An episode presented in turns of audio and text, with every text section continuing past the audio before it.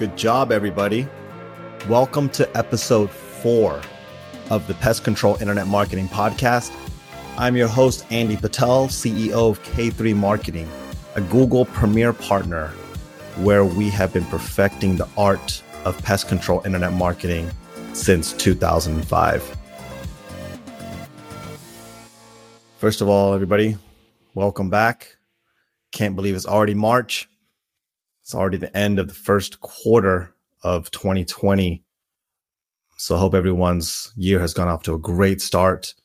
A lot of new business and everyone's really prospering so far. The next thing I'd like to talk about is this coronavirus thing. I have yet to really stumble across any sort of research on how it affects your internet marketing strategies for for pest control. All I, all I do know is that a lot of people are staying home, which means more people on the internet. So, you know, really taking advantage of some of the internet marketing strategies that are out there, not just with Google, but with Facebook, Instagram, and also with display ads, YouTube ads, things like that. I think may be beneficial. So something that's something to keep an eye on. Um, if it's still pretty crazy this time next month, I'll probably do an episode on that. Uh, once once some more data comes in. In the meantime, stay safe. Avoid highly populated areas. Consistently wash your hands. Uh, don't go out if you don't need to. Personally, I'm not really freaking out. I have a pretty strong immune system. I, I believe, knock on wood. But I know some people are, are really are really starting to freak out. So whether you are or not, uh, definitely stay safe. Okay.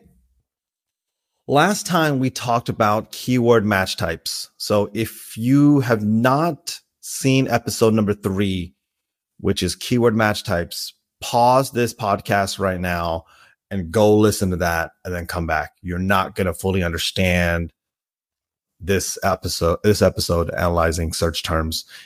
Uh, if you don't know about the different keyword match types. Okay. So again, pause it right now or, or go back and listen to episode three if you have not already. Okay. So the topic today is analyzing search terms. So first I'm going to define what a search term is. Now, this is my definition. The search term is essentially the user's actual search as it's related to your keyword. So it's the actual search query that the user typed in.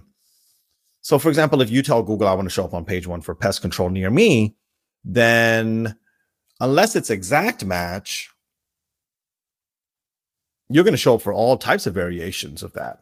So, those variations is what is considered a search term. Not everybody types in pest control near me.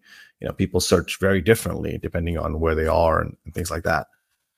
So Google scoops all those all those random search terms up for you. Now, some of them are good, some of them are bad, and that's essentially what this episode is about: is finding out where your search terms are located, and then what's the best way of really analyzing them.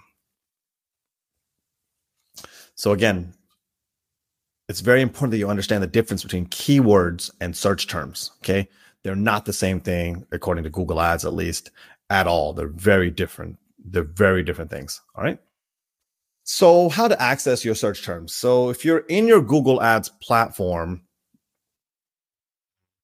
essentially under the Google Ads logo on the top left, you can click on search campaigns, um, which is the dark first the, the first navigation on the very left. It's, it's kind of like a dark background.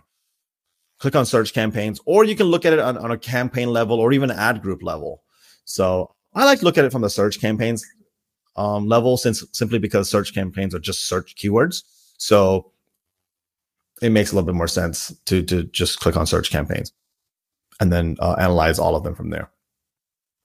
And then on the second navigation, it's it's kind of like the lighter background click on keywords, and then there's a drop down, and then click on search terms.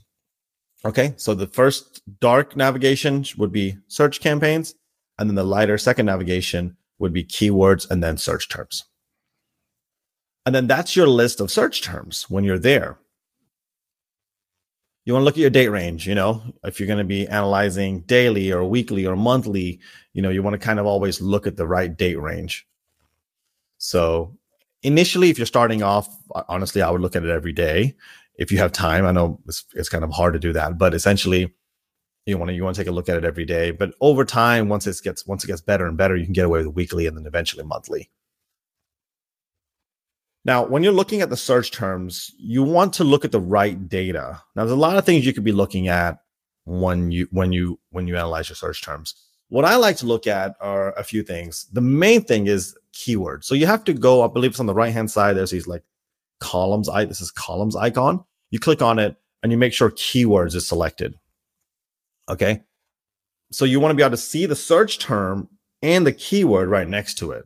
Okay. So that's important. And then you can look at impressions, just, just kind of see how many times that, that search term got viewed or searched for. And then you can see clicks. And then this is important. The average cost per click, you know, that always determines as well. If, it, if it's a bad search term, but it didn't really cost you much, then maybe it's not as important to really fix that so you can kind of, you know, use a little bit of intuition to, to figure that out. So I like to look at the two main things I like to look at are obviously the keyword. You have to look at the keyword. And the second one is the average cost per click. All right. Next, you want to identify the bad search terms. Okay. Now, I believe this is this is sort of an art. It it there's no science behind this, and everyone kind of does this differently. Uh, this is how we've been doing it for the past 15 years for all of our clients. And, and we've got great keywords and great search terms because we've got so much data.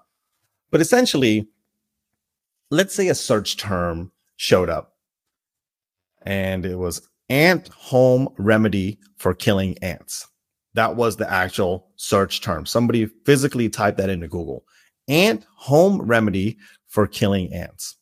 Now, the question is is this is this a good search term or a bad search term now people will argue either way hey that's someone that's possibly looking for my services yes you're right i would argue that as long as that keyword or that search term sorry was a low costing search term for you then perhaps keep it. Because essentially if you have everything built right you can have them potentially go to one of your landing pages or your website. If you have remarketing set up you know we can follow them around the web which we'll probably do an episode on that later if you don't know what i'm talking about but you know there's a lot of things that you can do in that sense but if this is one of your main keywords and you're spending decent amount of money per click you know six eight ten twelve dollars a click then I'm to go ahead and say that this is a bad search term. Me personally, I believe this is a bad search term. Why? I only want search terms that are servicing, meaning bottom of funnel, meaning people who are actually looking to purchase a service. Uh, they or they know that they're going to have to hire someone to fix this issue. ant home remedy is more of a DIYer. I would not want any of my clients to pay for that. So to me, that's a bad search term. All right. So let's say you've identified a bad search term. Okay. I'm sure you have tons of bad search terms. How do you fix them? Okay. So let's take the same example. Ant home remedy for killing ants. Okay. That was actually triggered by ant control keyword. Okay. So I, I have ant control as just broad match. Okay. No broad match modifier, no phrase, nothing. So ant control triggered ant home remedy for killing ants. So there's really two ways to fix this. If I believe that ant home remedy for killing ants is a bad search term, the first thing I can do is I can adjust the keyword match type. Okay.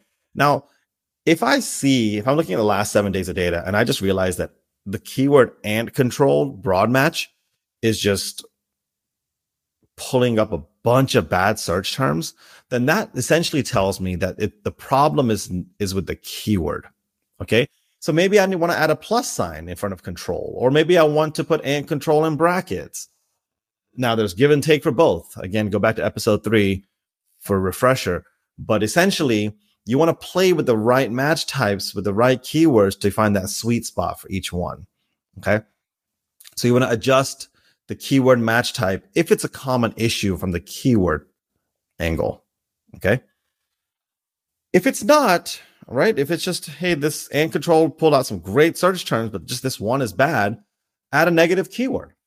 Okay. Now, I don't think we've touched too much on negative keywords. I think we may have touched on it briefly in, in episode three, but essentially, a negative keyword is essentially a, a, a word or a, a, phrase, if you if you identify it that way, that tells Google to never show my ad if this is being typed in. For example, in this case, I believe the word remedy should be a negative. Why? Because I don't envision remedy being in any search where the user is typing something in for a servicing search term. Okay. So I would just add remedy broad match as a negative, which is minus remedy, or you just go into your negative keyword list and, and do that.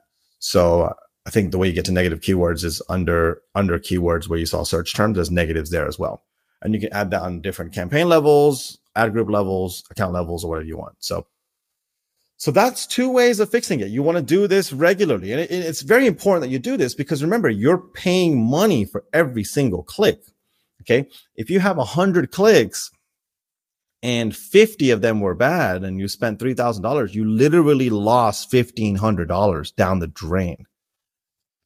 So fixing the bad search terms is is is crucial in, terms of you know building a negative keyword list and then finding the right keywords. You know, we believe in our agency. You know, we've been doing for so long that we have the right keywords, the right keyword match types, and we have a huge negative keyword list so that all search terms are almost perfect. And that's really where you want to where you want to want to get to in time.